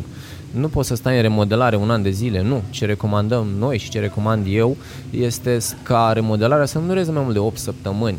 Hai zi 12 săptămâni, după care intri iarăși într-un echilibru, Uh, din punct de vedere caloric, pentru că remodelarea presupune deficit caloric. Intră după acest, această perioadă de remodelare într-un echilibru caloric, pentru că organismul să se stabilizeze la noua, noua sa formă și la noile kilograme, după care, după un 4-8 săptămâni, din nou pornești o etapă.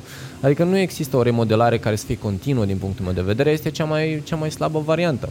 Pentru că, uite, cum ai zis și tu, ai trecut prin această experiență și acum știi că n-ar trebui să stai în remodelare și pe circuite și pe uh, Uh, mâncare uh, mult mai puține decât are corpul tău nevoie pentru că el nu va mai face față și vom ajunge să dereglăm sistemele destul de mult, uh, ceea ce nu ne, va, nu, ne va, nu ne va servi deloc pe termen lung.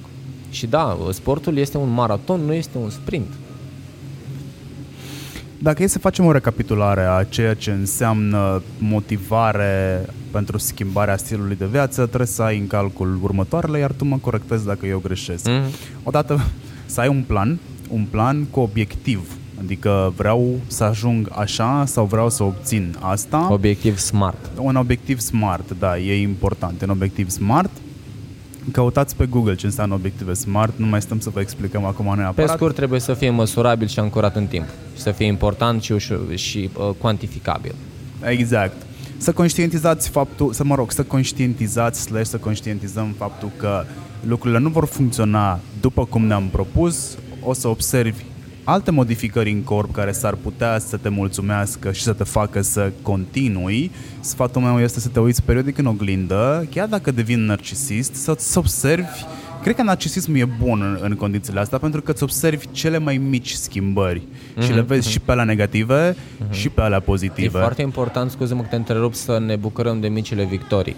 Uite, remodelarea poate să, poate să pornească din două, două surse. Una, băi, nu-mi place deloc de mine, hai să fac ceva în sensul ăsta. Și doi, băi, încă îmi place de mine, dar hai să ajung mult, mult mai bine. Uh, prima circunstanță, marele risc este să nu-mi convină nici când obțin schimbările în bine și sunt multe persoane care nu știu să-și aprecieze eforturile și rezultatele obținute și indiferent la ce nivel ajung în continuare vor fi nemulțumiți. Asta este o mare capcană și recomand să ne bucurăm de orice mică victorie pe care o dobândim pe acest, uh, pe acest traseu. Alimentație, pe lângă sport, alegerea unui personal trainer sau nu știu dacă nu există financiar puterea pentru un personal trainer să existe un consilier sau să existe măcar apetență către învățare, testare, dar fără să-ți rup mâini, picioare, articulații și tendoane. Uh-huh, uh-huh. Să înțelegi ce înseamnă recuperare, adică ore de somn, să înțelegi ce înseamnă că aia 70% de alimentație nu înseamnă doar număr de calorii, ci înseamnă cum arată farfuria ta și um, legumele care îți dau micronutrienți, um, vitamine și așa mai departe sunt esențiale pentru ceea ce vrei să faci. Dacă planul tău este hipertrofie, ar trebui să înțelegi că remodelarea aia corporală are nevoie de o cantitate mai mare de proteine decât înainte. Uh, mâncarea procesată it's a big no-no. Uh-huh. Practic, pentru un om normal, asta înseamnă panică. Ce mai mănânci, mamă? E o întrebare pe care am primit-o de foarte multe ori de la mama, tu ce mai mănânci? Până când am obișnuit-o cu ideea, știi? Da, Mâncarea da. nu Oamenii înseamnă ceea ce mănânci sunt tu. în exteriorul nostru nu, nu vor înțelege cu adevărat și vor, în primul rând vor avea tendința să judece pentru că noi făcând schimbări nu mai intrăm chiar în modelul lor pe care l-au uh, raportându-te la, raportându Una dintre la noi. capcanele în care intri foarte rapid sau, da, e o capcană, zic eu, este să nu faci față glumelor prietenilor. Că odată ce tu ți-ai schimbat stilul de viață, o să zici nu unui pahar de vin, o să zici nu unei cefe de porc, o să zici nu unei, unei, unei uh-huh. și brusc dintr-o dată te trezești că vii cu caserola uh-huh, de acasă uh-huh. pentru că tu nu găsești mâncarea de care tu ai nevoie. Da, și oamenii nu înțeleg asta și judecă pentru că nu intră în modelul lor de realitate. Uh, într-adevăr, lupta asta nu va fi doar cu noi înșine, ci va fi și cu cei din jurul nostru, pentru că ei ne vor pune frâne de cele mai multe ori. Limitările lor le vor transpune și le vor proiecta asupra noastră. E o, e o chestie foarte, foarte comună. Și de fiecare dată când se întâmplă chestia asta, să știți că este un lucru bun. Să știți că este un lucru foarte bun. Ar fi mișto să aveți acasă și o persoană care să vă susțină eforturile astea. Da, ar fi minunat. Ar fi minunat. Cu toate că nu toată lumea beneficiază de o astfel de persoană, dar clar mărește rata de succes să ai dar pe cineva alături. Poți să fii mai mândru de tine dacă reușești să a te susține cineva acasă nu înseamnă neapărat să gătească după planul tău alimentar și să se ralieze la planul tău alimentar, Corect. ci să-ți respecte decizia uh-huh, uh-huh. Și să înțeleagă că this is the new you. Exact, De exact. E, e destul de rar întâlnită chestia asta. Să, să ai pe cineva aproape care să te susțină în tot ceea ce îți propui. Cu toate că tu te schimbi, poate nu în modul pe care și l-ar fi imaginat ei și de fapt problema nu este la noi, ci problema este la modul cum ne percep ei și cum ne văd ei schimbarea noastră. Dar da, dacă ai pe cineva acasă care să-ți fie aliat, este deja jumătate din, din efort, poți să-l împarți cu altcineva. Pentru că... Nu o să aibă toată lumea acasă norocul pe care l-am avut eu. Suntem deja la ora în care oamenii vin la antrenamente serios exact. și de aia se aude gălăgia în jur. Uh, hei, eu am primit cadou un curs de personal trainer, deci Ei, mai multe foarte norocos. nu aș putea să primesc. Georgian, suntem pe final.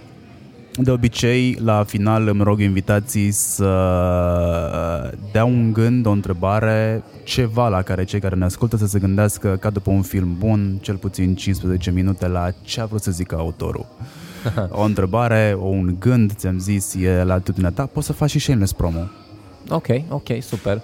Păi, uh, ținând cont că sfârșitul de an uh, se apropie, aș vrea ca de data asta ace- acea listă pe care o construim pentru acel 2020 să implice cel puțin un obiectiv legat de starea noastră de sănătate.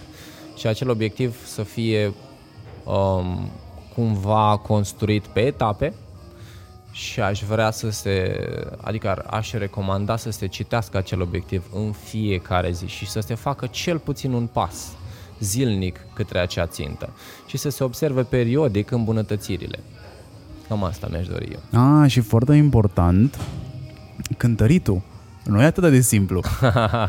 da, cântăritul este, dacă vrei, cântarul poate să fie și prieten și dușman. Um, poate fi un factor motivant, într-adevăr, dacă este cu adevărat înțeles. Adică, uite, din moment ce te, să zicem că cineva s-a apucat să se, să se antreneze și să, să, să treacă prin acest proces, um, este important să înțelegem cum anume reacționează organismul, mai ales pentru partea feminină. Mă refer aici la perioadele alea minunate ale lunii, unde corpul are parte de o inflamație destul de mare. Cântarul nu este totdeauna precis oglinda este cel mai bun uh, sfătuitor, ca să zic așa. Centimetrul, iarăși, este o metodă foarte bună de a măsura evoluția. Cântarul nu este totdeauna cea mai precisă variantă.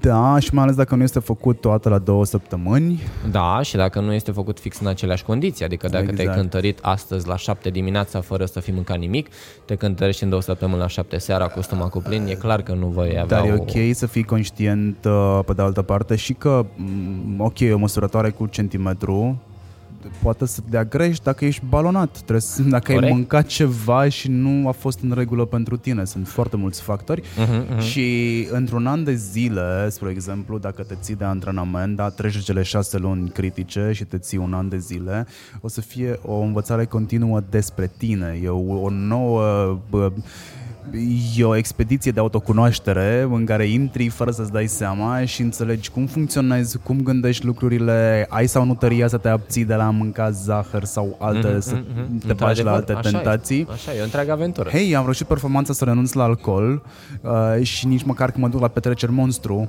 să nu beau.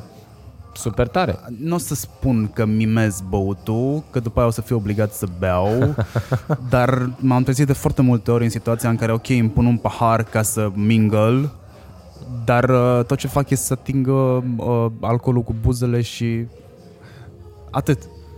Bine, tu ești o persoană foarte disciplinată și ai reușit să faci chestia asta la un alt nivel. Aia, mi-am luat 33 de ani să fac chestia asta. Oh, oh, oh. Într-adevăr. Georgian, îți mulțumesc foarte mult. Uh, eliberăm colțul că noi suntem în sala de antrenamente acum. Hei, pot să, pun asta la, pot să pun asta la antrenamente? Încă o oră și ceva la antrenamente pe lângă aia de lângă pe care mi-am uh, petrecut-o astăzi? da, se poate pune acolo la, la contorul tău, la Uh, bine, îți mulțumesc deci... foarte mult pentru că m-ai acceptat invitația. Cu mare drag, oricând. Uh, vă, vă mulțumesc că ați ajuns până la finalul interviului ăstuia. Dați steluțe pe Apple Podcast, uh, dați uh, follow și ce mai este pe Spotify. Dați mai departe interviu, ajută algoritmul să dea mai departe, să le descopere și alți oameni. Dacă vreți să dați de Georgian, îl găsiți pe Facebook, Georgian Sandu, Instagram mai ești pe undeva? Da, Instagram Georgian Sandu și pe și... Optimize Body Center dacă doriți să Exact, optimizebodycenter.ro uh-huh, uh-huh, exact. Asta este. Dacă aveți întrebări pentru mine, ca de obicei, în mesaje private sau, da, dați-mi inclusiv comentarii cu ceea ce vă place, ceea ce nu vă place și, nu știu, dacă aveți o sugestie de invitat. Salut și, da, succes cu lista aia pe care v-ați propus-o și cu ținutul de antrenamente. Pa, pa!